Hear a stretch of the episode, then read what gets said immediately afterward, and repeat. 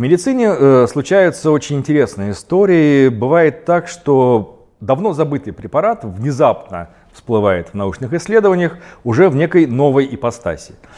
Одна из классических, наверное, ситуаций, да, это аспирин, ацетилсалициловая кислота, которая была открыта еще в 19 веке, в конце 19 века. Ее извлекли из ивовой коры, природные салицилаты, да, мы их синтезировали, мы их поместили в таблетку, стали ими активно пользоваться, в основном, конечно, как жаропонижающим. И одно из первых таких масштабных применений аспирина было во время эпидемии испанки, да, во время первого пришествия, скажем так, в нашем описанном прошлом гриппа типа H1N1. Тогда, да, этот препарат себя очень хорошо показал именно как жаропонижающее. Но потом постепенно начала накапливаться про него именно клиническая, практическая информация. И стоматологи очень часто сообщали о том, что пациенты, которые принимают аспирин, приходят к ним потом с проблемами десен. Они у них кровоточат. Очень прошло немного времени после этих сообщений, и некоторые врачи догадались, что, смотрите, а значит, это происходит разжижение крови, то, что называется. То есть тромбоциты не склеиваются друг с другом, может быть, и так аспирин работает. Начали выяснять, и действительно у аспирина выяснилось такое разжижающее действие. И сегодня по второму своему показанию аспирин принимается, наверное, чуть ли не чаще во всем мире, чем по первому, жаропонижающему, противовоспалительному и так далее. Сегодня это средство вторичной профилактики инсультов, инфарктов. То есть человек перенес инфаркт, ему потом назначается в небольшой дозе, не в той дозе, в которой он действует как жаропонижающий, но где-то около 50 мг препарата. И он его принимает достаточно длительно, большое время, и за счет того, что не происходит тромбообразование, кровь поддерживается в таком не сворачивающемся, да, при каждом удобном и неудобном случае состоянии, показан достаточно неплохой эффект. После этого, конечно, его хотели пропихнуть и на первичную профилактику. То есть, а давайте мы будем здоровым людям давать, для того, чтобы у них никогда не было инфарктов и инсультов. Но здесь номер не прокатил. К сожалению, исследования показали, что как первичная профилактика аспирин не работает. Но, тем не менее, среди накопленных данных обнаружилась еще одна интересная закономерность. Люди, принимавшие аспирин, реже болели колоректальным раком, длительно принимавшие аспирин. Не исключено, что это следующая, скажем так, ипостась аспирина, с которой придется сталкиваться уже людям, ну, лет через 20, через 30, когда будет завершен комплекс исследований именно по этой теме. Может быть, не исключено, что найдутся еще какие-то новые свойства известного уже очень давно препарата, и мы его будем применять, не знаю, для каких-то других, абсолютно не похожих на эти цели. Другая интересная история про пропронолол. Это бета-блокатор, то есть тот препарат, который используется для снижения повышенного артериального давления. У него есть несколько эффектов, и с одним из них мне приходилось сталкиваться напрямую как военному врачу.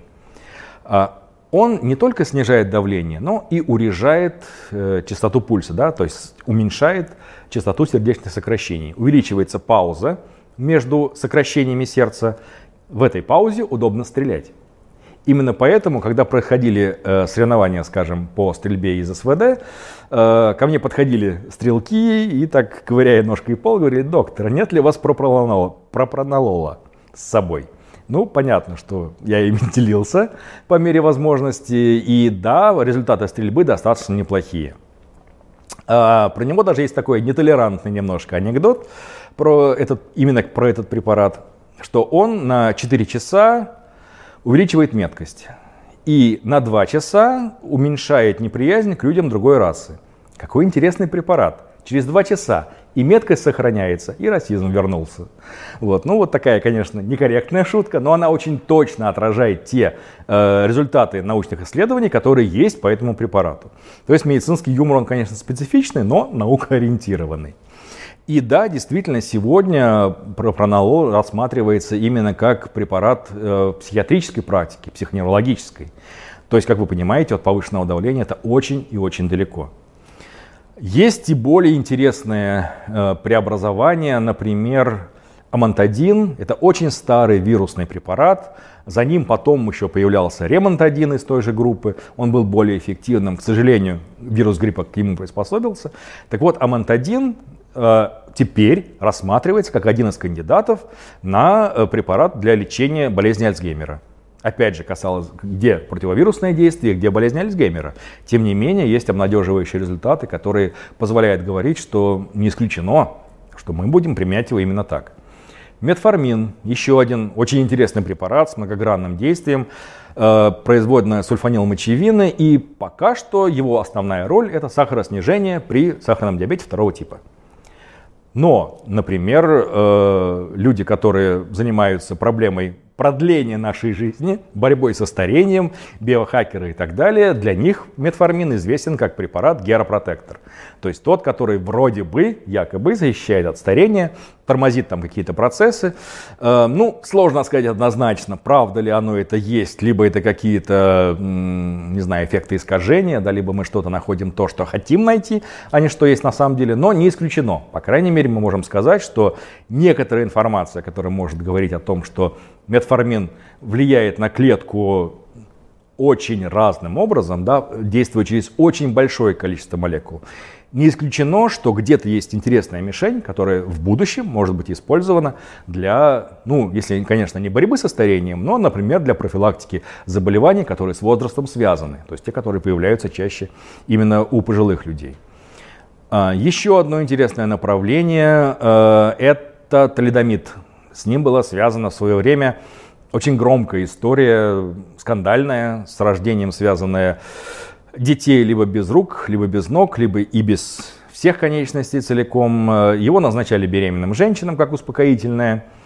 Именно с него, после истории с ним, началась такая эра, скажем так, доказательной медицины, да, вот этих всех длительных, но ступенчатых исследований, когда мы сначала смотрим на клеточной культуре, затем смотрим на животные модели, затем смотрим на здоровых добровольцах и только потом переходим на пациентов с определенной патологией.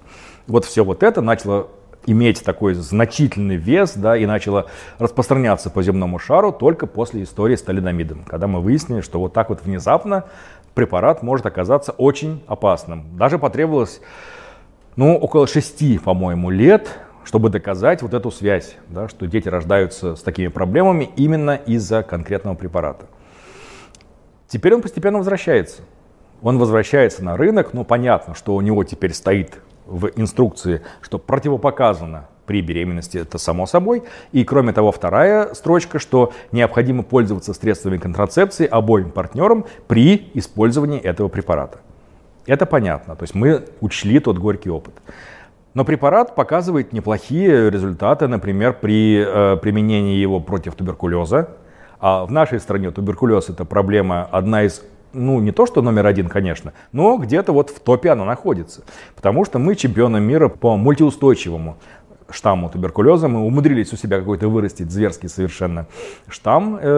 И, к сожалению, справиться даже препаратами резерва не всегда получается. Не исключено, что талидомид будет действовать на возбудителя туберкулеза и родственную ему возбудителя лепры таким образом, что устойчивость будет побеждена. То есть когда-то он был страшным, ужасным препаратом, а сегодня мы его возвращаем в другой ипостаси. Здесь он будет спасителем, будет работать уже как совершенно другое лекарственное средство.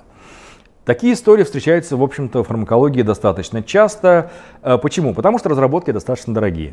Это правда. Для того, чтобы исследовать препарат, да, для того, чтобы пройти весь путь от молекулы кандидата до витрины аптеки, требуется огромное количество времени, иногда до 15 лет. И по деньгам с каждым годом это все больше и больше. Если лет 6-7 назад это было где-то $1,5 миллиарда, то сегодня может доходить уже до 8-9 миллиардов долларов на один препарат. Это, конечно, дорого, поэтому нерентабельно, не всегда рентабельно искать что-то с нуля. Лучше, если мы будем пользоваться вот уже имеющимся набором, и, как выясняется, да, это не всегда проходит бесследно, да, то есть мы действительно в некоторых случаях умудряемся найти у старых лекарств новые, применимые в наших условиях, эффекты. Это хорошо.